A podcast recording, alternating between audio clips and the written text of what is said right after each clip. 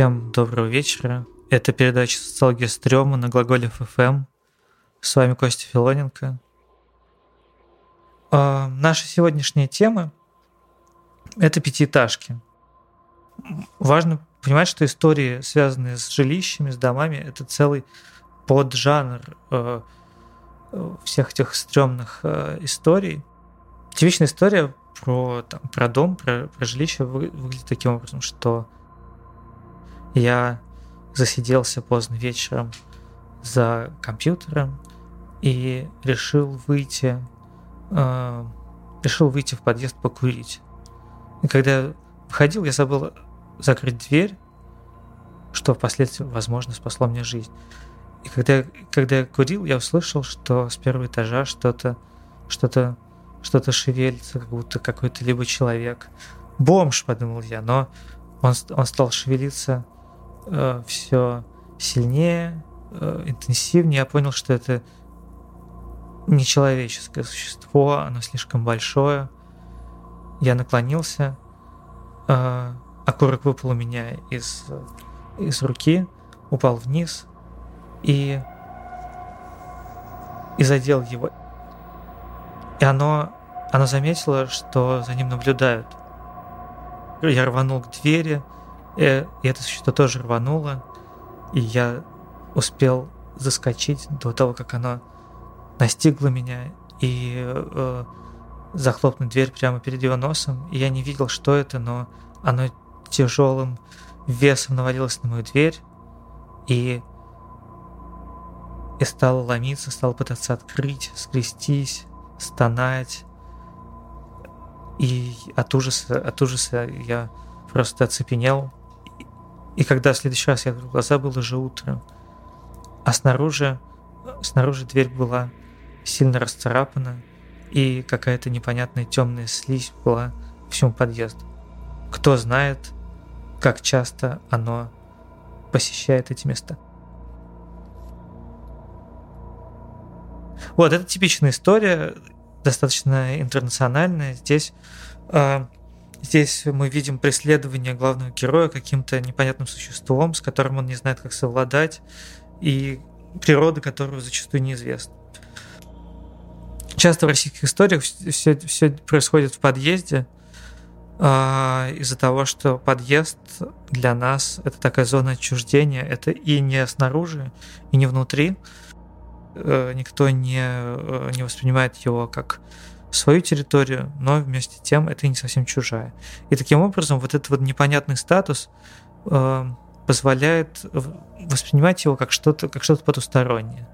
В общем-то, там в традиционных культурах та же вещь происходит с порогами, та же вещь происходит с окнами, какие-то пограничное пространство, а здесь, в общем, пространство подъезда, особенно панельного дома, где, в общем, даже зачастую не слышно, в отличие от улицы, что происходит, это играет вот такую вот пугающую роль. Пятиэтажки — немножечко другое дело. В пятиэтажках мы обнаруживаем несколько другие мотивы, которые присущи исключительно им. Давайте послушаем историю, которую для нас прочитает артист Михаил Железнов. У меня был старший брат. Звали его Лёша. Был, потому что он пропал 2,5 года назад, когда ему было 17 лет. Был он любителем сходить за грибами, а однажды не вернулся из леса. Вот так просто. Искали его, конечно, и полиция с собаками искала, и мы со знакомыми искали. Но сейчас не об этом. Брат иногда садился ко мне на угол кровати ближе к ночи и рассказывал что-нибудь страшное, что происходило с ним. До сих пор не пойму, если честно, выдумывал ли он или рассказывал всерьез, так как это так или иначе переплеталось с некоторыми реальными фактами. Как-то раз Леша поздно вернулся домой, я уже лежал в кровати, он начал что-то быстро объяснять бате, но тут его не слушал из-за того, что от Леши разило перегаром. Его отправили спать, а он сразу стал мне рассказывать, что его так взбудоражило. С самого обеда Леха со своей компанией из 4, кажется, ребят, шпана 14-16 лет, протусовались в Муравейнике. Это такой небольшой район с пятиэтажками в нашем городке. В начале 90-х его расселили под снос, да вот только сносить его начали аж в начале 2000-х. Тогда там в некоторых домах даже окна сохранились. Можно было с комфортом перекантоваться, если развести костерок и форточку приоткрыть для хода дыма. А единственным обитаемым зданием в радиусе пары сотен метров была дымящая котельная. Мрачное местечко. Зашли они в дом, который выглядел более-менее целым, и действительно почти все окна во всем здании были на месте. Поднялись на 4-й этаж, разожгли костерок, начали распивать, как это водится, какое-то дешевое пиво. Покуривали, копались в остатках вещей, доламывали мебель, которая сохранилась в квартире. Все двери там, понятное дело, были уже выломаны или сняты с петель. Все ценное, что могло остаться после жильцов, уже вынесли давно. Но вот какая штука. Дверь в одну из квартир была заперта. Натурально заперта на ключ или вроде того. Долбили ее ногами, потом какими-то найденными там железяками. Один пацан пытался даже ковырять в замке финкой, но не открывалась дверь. Даром, что вроде обычная, деревянная, обитая дермантином. Ну и плюнули на нее в итоге. Ушли в свою квартиру продолжать вечеринку. Тем временем наступил вечер. За окном долбила метель, алкоголь уже неплохо ударил всем в голову, стало скучно. Вспомнили про дверь и квартиру, в которой пьяная фантазия подростков уже нарисовала тайник братвы с огнестрельным оружием. Снова пошли долбить в дверь, которая все так же упрямо продолжала держаться на месте. Тут вдруг одному отбитому пацану пришла идея перелезть по карнизу крыши к окну этой квартиры, разбить его и залезть внутрь. Пьяным море по колено, чё? А тут в здоровенный сугроб падать не слишком опасно, если что. Идею все поддержали, парень вызвался лезть, чтобы лишний раз показать, какой он крутой. Открыли окно, помогли отбитому вылезти и уцепиться за карниз, который оказался совсем недалеко от оконной рамы. Матерясь, тот полез по карнизу и уже скоро встал на подоконник нужного окна. Обернулся к остальным пацанам, которые высунули головы в соседние окна и наблюдали за ним. Махнул рукой и что-то выкрикнул. Хотя, как сказал брат, из-за метели было ни черта не разобрать. Но тут опять же, по словам Лехи, что-то большое и черное буквально вынесла оконную раму и мгновенно втащила парня внутрь квартиры. Вспомнить подробнее он не смог. Сколько я не расспрашивал, он точно был убежден, что окно тот выбил не сам. Даже ногу не занес. Все сразу же всунули голову обратно и впали в ступор. Просто стояли, как парализованные, и слушали. И тут пацан заорал. Слышно было хорошо, как брат говорил. Звал на помощь, звал маму. Брата вот это вот про маму как-то особенно напугало почему-то. Никогда он от того пацана ничего подобного не слыхал. Потом голос сорвался на визг, а скоро и затих. Тут все как будто проснулись. В панике рванули к выходу, падая и перелезая друг через друга. Мыслей никаких, просто пытались убежать от этой квартиры подальше. Все сразу разбежались по своим домам. После брата и остальных ребят вызывали в отделение, конечно, но касались только расспросов о событиях того самого дня. Ничего лишнего им не сболтнули. Родители, конечно, проговаривались, что тот пацан числился без вести пропавшим. Тогда в детстве я в это верил, хотя это и пугало меня, прям скажем, до усрачки. Вот оно, живое подтверждение существования чего-то эдакого. Прямо передо мной и милиция, и родители разбираются. Значит, не вранье? А сейчас уже не знаю, чего думать. Уже из этой истории видно, что очень часто героями этих историй являются дети. Иногда в них появляются старики. Из-за чего так происходит? Это происходит из-за того, что детство, как и старость, также является чем-то пограничным. Вот, даже в таких традиционных культурах, в традиционных таких сохранивших свою некоторую нетронутость культурах, это очень хорошо прослеживается. Даже вот в российских фольклорных экспедициях в Архангельской области, в Вологодской фиксируются такие вещи, что если нужно что-то передать, как-то поговорить с мертвецом, как-то передать что-то в тот мир другой, потусторонний. Этот предмет или же эти слова передаются через ребенка, или же через старика. Из-за того, что ребенок еще не совсем здесь, а старик уже. Вот. И, в общем-то, сам принцип жуткого, страшного — это маргинальность, это что-то вычеркнутое из повседневности, но при этом берущее вне начала. Об этом писал еще даже Фрейд в своей работе «Жуткое», так называется.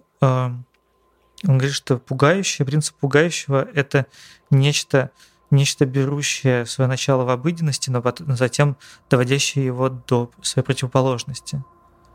Здесь же вот в историях о пятиэтажках мы видим, что это заброшенные дома, почти руины.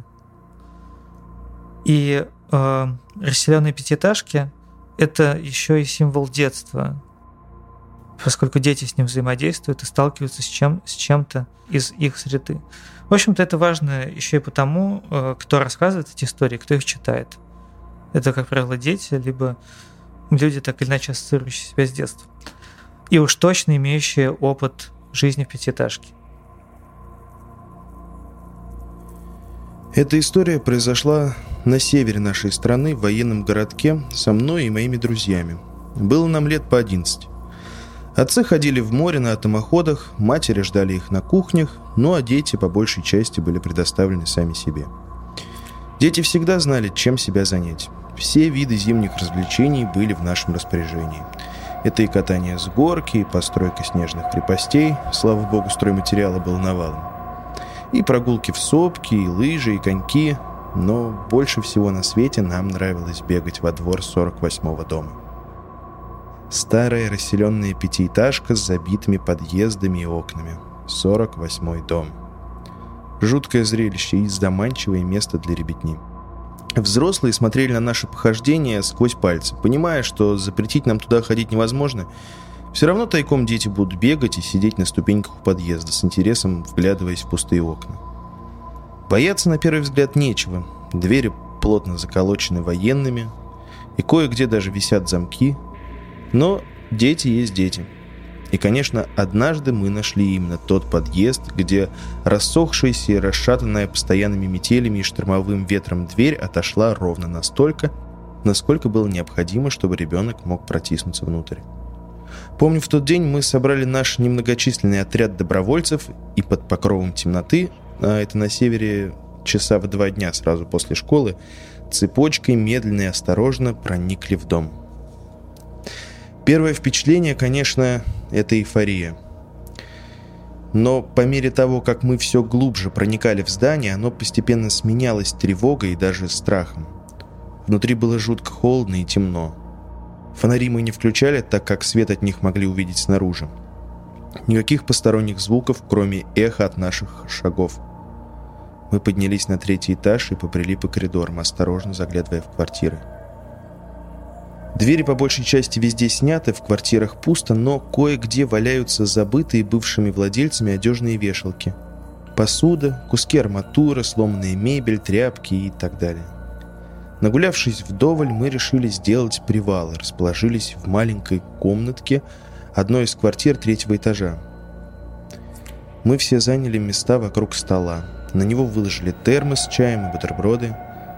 Перекусив, решили, наконец, повнимательнее осмотреть наш новый штаб. Обои в голубых васильках, покрытые инеем. В углу старое кресло с торчащими пружинами без единого валика. Плюшевый чебурашка на подоконнике и мятое ведро без ручки, с замерзшей внутри водой, рядом с тем местом, где раньше располагалась батарея. Вот и все убранство комнаты. Игрушку с окна решили не трогать. Наверное, у детей есть какой-то трепет к игрушкам, ранее принадлежавшим другим детям.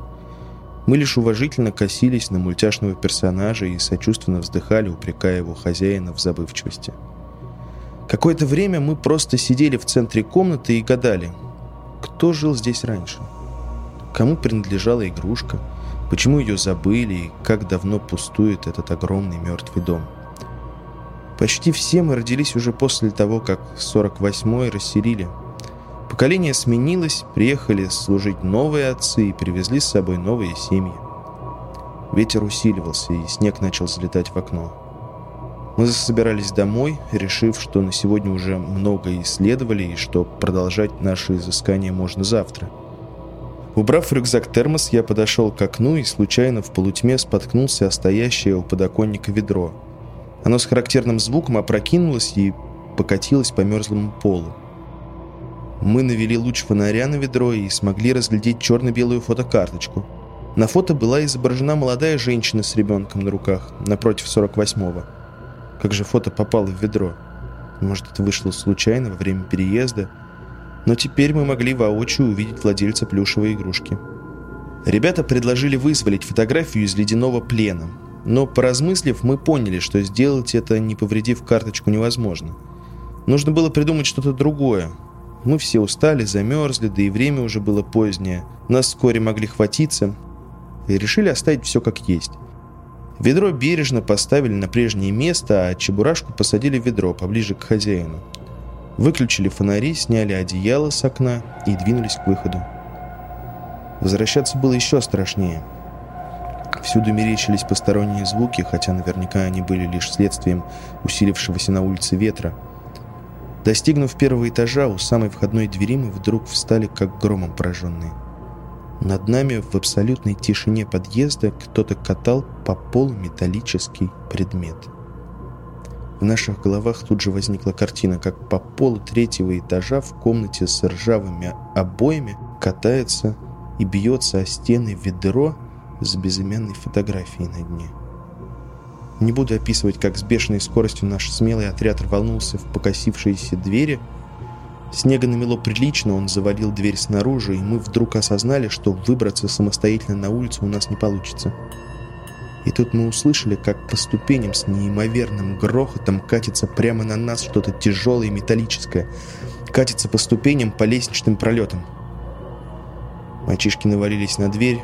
Девочки кричали и звали на помощь. Вдруг дверь на улицу резко распахнулась, и в проеме возник мужчина в форме военного с удивленным лицом. Это был отец одного из наших мальчиков. Возвращаясь со службы, он услышал крики и распахнул дверь, практически выломав ее. Дома от родителей мы получили сполна за самовольную отлучку на запретную территорию заброшенного дома. Успокоившись, мы пару дней не разговаривали друг с другом о случившемся, и уж тем более не делились с родителями и учителями нашими страхами относительно того, что произошло в подъезде и почему вдруг ведро самостоятельно выбралось из комнаты и покатилось вслед за нами. Дверь в подъезд 48-го, как нам сообщили позже, заколотили напрочь. И впредь на территории круглосуточно дежурил один или два солдата с папиной службы. Отец мне тогда сказал: «Представь, что бы было, если бы вас не нашли в тот день. Ведь всю ночь вы могли провести в ледяной темноте дома, и, вероятно, к утру замерзли бы насмерть». Через пару недель мы вновь собрались тем же составом во дворе 48-го. Большей частью мы молчали и вглядывались в окна. И вдруг мы что-то заметили. Мы подскочили, как ошпаренные, когда увидели на подоконнике третьего этажа плюшевого чебурашку. Того самого, что мы посадили в ведро к фотографии его бывшего хозяина. Можно заметить, что именно дети часто видят призраков. Именно детей привлекают руины, привлекают заброшенные здания и привлекают символы детства. Они как бы открывают какой-то такой своего рода портал. Давайте сравним с тем, что происходит в аналогичных англоязычных историях. Конечно, там нет пятиэтажек, но сохраняются ключевые моменты, связанные с этим. Блестящим примером такой истории является новелла, такая повесть, которая называется «Пен Пал». Это авторская история, ее написал Дейтан Ауэрбах. Она рассказывает историю о мальчике, которому в детском саду дали задание найти друга по переписке, запустив воздушный шарик с письмом, отпустив его как бы на свободу. И всем детям возвращаются какие-то письма, а главному герою долго не возвращаются. Никто не пишет, и когда он уже об этом забывает, ему вдруг начинают приходить письма в этих письмах нет текста, вложены только фотографии, где он снят издалека в разных ракурсах. Вот, это, собственно, является завязкой. Вот, я не буду рассказывать, чтобы не спойлерить, потому что повесть действительно выдающаяся. Она авторская, в отличие от всех этих историй, но она была стилизована, она была намеренно стилизована под такую крипипасту анонимную. И выходила на Reddit.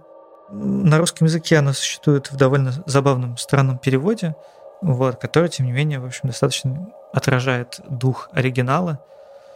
Не без своих забавных моментов. Например, там в какой-то момент у главного героя появляется котенок, которого зовут Боксис. Вот, а по-русски переведен Ящик. Вот, котенок по кличке Ящик. Довольно странно. Вот. Эта история, на самом деле, она не столько про какие-то непонятные отношения, она не столько про каких-то непонятных существ, она про сами отношения внутри маленьких городов, внутри...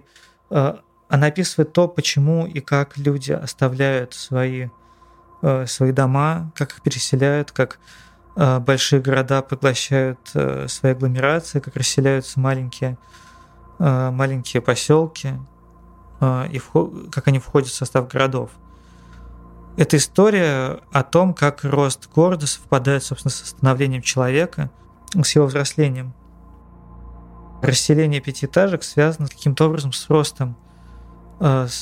ростом городского населения, с тем, что люди уезжают, либо их куда-то перевозят, и они покупают новые квартиры, либо городишки пустеют и становятся все более маргинальными и депрессивными, и поэтому там случается все больше мрачных историй. И эти мотивы все очень любопытным образом переплетаются в еще одну историю, в третью историю, которую также зачитает нам Миша Железнов. Она называется «Книжный магазин». Дерьмовый у нас квартальчик. Как только началось это поветрие с расселением и сносом пятиэтажек, половина района словно вымерла. Расселить-то их расселили, а дальше деньги кончились. И стоят теперь эти обломки эпохи, пялятся на улицу пустыми окнами. Говорят, их вот-вот снесут, но, говорят, это уже не первый год. Так что уже никто и не ждет. И знаете что? Мне лично даже нравится, что снос все откладывают. На работу я хожу специально через этот мертвый квартал. Хожу и вспоминаю, как оно было когда-то.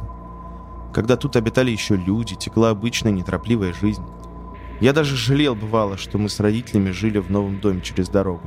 Он казался мне каким-то ненастоящим, слишком новым. Поэтому при первой же возможности я сбегал к бабушке, которая жила в пятиэтажке, и до самой темноты гулял по тесным дворикам, слушая разговоры, ругань, лай собак, бормотание телевизоров, вдыхая запахи с кухни, украдкой заглядывая в окна первых этажей. Мне казалось, что время здесь стоит на месте, и что ничто здесь никогда не меняется. Других это угнетало, но только не меня. Мне все нравилось. Теперь в моих любимых дворах меня ждет только плотная, глухая и мрачная тишина. Иногда я захожу в подъезд и долго стою, вслушиваясь. Мне все кажется, что если долго слушать, то все вернется. Раздадутся чьи-нибудь шаги на лестнице, залает собака, зазвонит чей-то телефон, но нет. Когда-то в этом районе, в самом центре, на первом этаже одного из домов, был отличный книжный магазин. Еще до того, как всех выселили, магазин пришел в упадок и однажды закрылся. Я по нему тосковал почти так же сильно, как по своему остальному району. Ведь сколько в свое время я унес из этого магазина чудесных книг за бесценок. В один прекрасный день брожу я по своим пустым дворам, гляжу, а в магазине свет горит. И витрины кто-то вымыл, и в порядок привел. Книжки там расставлены. Словно я вдруг лет на 15 назад вернулся. И, конечно, я не удержался, заглянул внутрь. Внутри все было по-старому. Откуда-то достали старые стеллажи с аккуратными бумажными наклейками, обозначающими жанры. Все снова было на месте. Все было в точности так, как я помнил. Только вот букинистический отдел увеличился и занимал теперь целую половину магазина. Продавец, одетый в потертый серый пиджак, сперва стоял ко мне спиной, но когда я подошел к прилавку поближе, обернулся и приветливо улыбнулся. «Евгений, будем знакомы. Как вам? Хорошо, а?» Все в точности воссоздал, словно мы и не закрывались. Он гордо обвел помещение широким жестом. Я снова огляделся и ответил: «Хорошо, не то слово. Я даже не ожидал, что... что все возьмет и вернется. Я сам не ожидал. Сами знаете, как сейчас трудно кругом. Большие супермаркеты. Кому такие нужны? Но я верил, что сумею. Вот и не отпускал рук. Я говорил себе, что если мы будем нужны хотя бы одному покупателю, мы будем работать. Пусть за месяц мы продадим... Хорошо, если 10 книг, зато в надежные руки. А деньги, что деньги? Что-нибудь придумаем». Я стал ошалело смотреть книги. Некоторые я видел впервые, даже об авторах таких не слышал. Вот, например, кто такой Сергей Юдяхин? И что это за книга такая «С четверга на среду» 68-го года издания? Или вот еще Анна Сусанина «Пустые часы», 50-й год издания. На форзаце дарственная надпись: дорогому племяннику Рафушке на память от тетки Кати в год 1943. То есть подарили книжку за 3 года до того, как издали? Выбрав себе несколько книжек, я отправился к продавцу. Тот с готовностью упаковал мои покупки в серую бумагу, обвязал бечевкой и на старой кассе отстучал чек. Почти дойдя до поворота за угол, я обернулся и посмотрел на магазин. Он был пуст. Пустой, темный, заброшенный, как и все последние годы. Я недоверчиво посмотрел на сверток в руках, но он все еще был на месте. Даже чек все так же был подсунут под бечевку. Дома я еще раз рассмотрел книжки. Единственное, кроме чека и бумаги, материальное свидетельство того, что мой любимый магазин вернулся ко мне. Пусть, может, и ненадолго, но вернулся. Каждый день я ходил к магазину утром, по пути на работу и вечером по пути домой, но он все так же оставался темным и пустым, будто бы ничего не было. Спустя месяц я отчаялся и стал даже обходить его стороной, чтобы не травить себе лишний раз душу. В декабре я тяжело заболел, магазин снился мне теперь всякий раз, стоило закрыть глаза. Магазины — мой любимый район, снова живые, с горящими фонарями и снеговиками во дворах. Как-то раз мне приснился сам Евгений. Он сидел за прилавком и подклеивал какую-то старую книжку. Было 6 утра, за окном все еще стояла ночь. 31 декабря, сообщил мне календарь мобильника. Я почувствовал себя лучше, вышел на улицу, чтобы немного прогуляться. Так сильно я устал от спертого воздуха квартиры. И ноги сами понесли меня к книжному. Несмотря на ранний час, из витрин лился теплый желтый свет, а за одним стеклом стояла маленькая елочка, украшенная бумажными хлопушками и разноцветной гирляндой. Я подергал дверь, она оказалась не заперта. И внутри меня ждал Евгений, по случаю праздника сменивший серый пиджак на белую рубашку и вязаный жилет. Он вышел из-за прилавка мне навстречу и сердечно пожал руку. «Вы как хотите, сперва книжки посмотреть или готовы получить от магазина главный подарок?» «Подарок? Мне?» «Вам», — утвердительно кивнул Евгений. «Вы у нас, как ни крути, самый верный клиент. Кроме вас да местных, кто о нас помнит?» «Что за местные?» «Наши постоянные клиенты. Те, кто ценит время, так же, как это умеете делать вы. Мы давно за вами наблюдаем. И у нас сердце кровью обливается, то ли когда мы смотрим, как вы ходите печальные и потерянные по нашим дворам, заглядываете в окна. Вы ведь, бедняга, думаете, что дом расселили и тут больше нет никого. А это не так. Все мы тут остались, Толя. Нас так просто не выселишь. Мы вернулись, даже те, кто был далеко. И мы хотим, чтобы вы были с нами.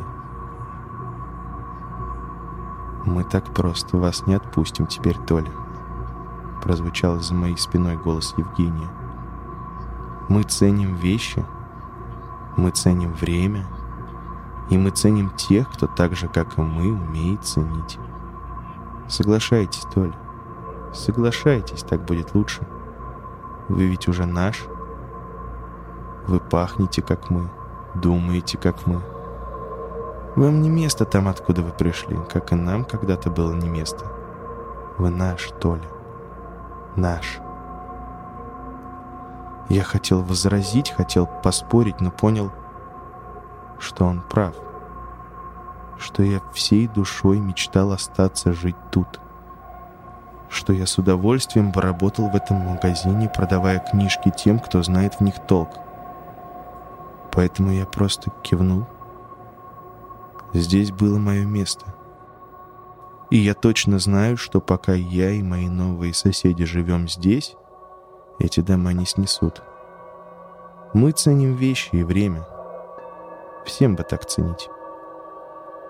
Временами, когда в магазине нет срочной работы, я выхожу на улицу и жду, когда появится кто-нибудь столь же увлеченный, как я в свое время. Но никто не приходит. Все живут вперед и счастливы. Их выбор, что поделать.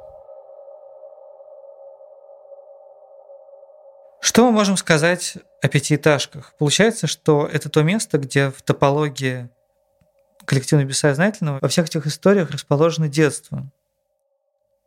Эта пятиэтажка является символом самого субъекта, самого рассказчика, самого героя, того, с кем читатель себя ассоциирует невольно.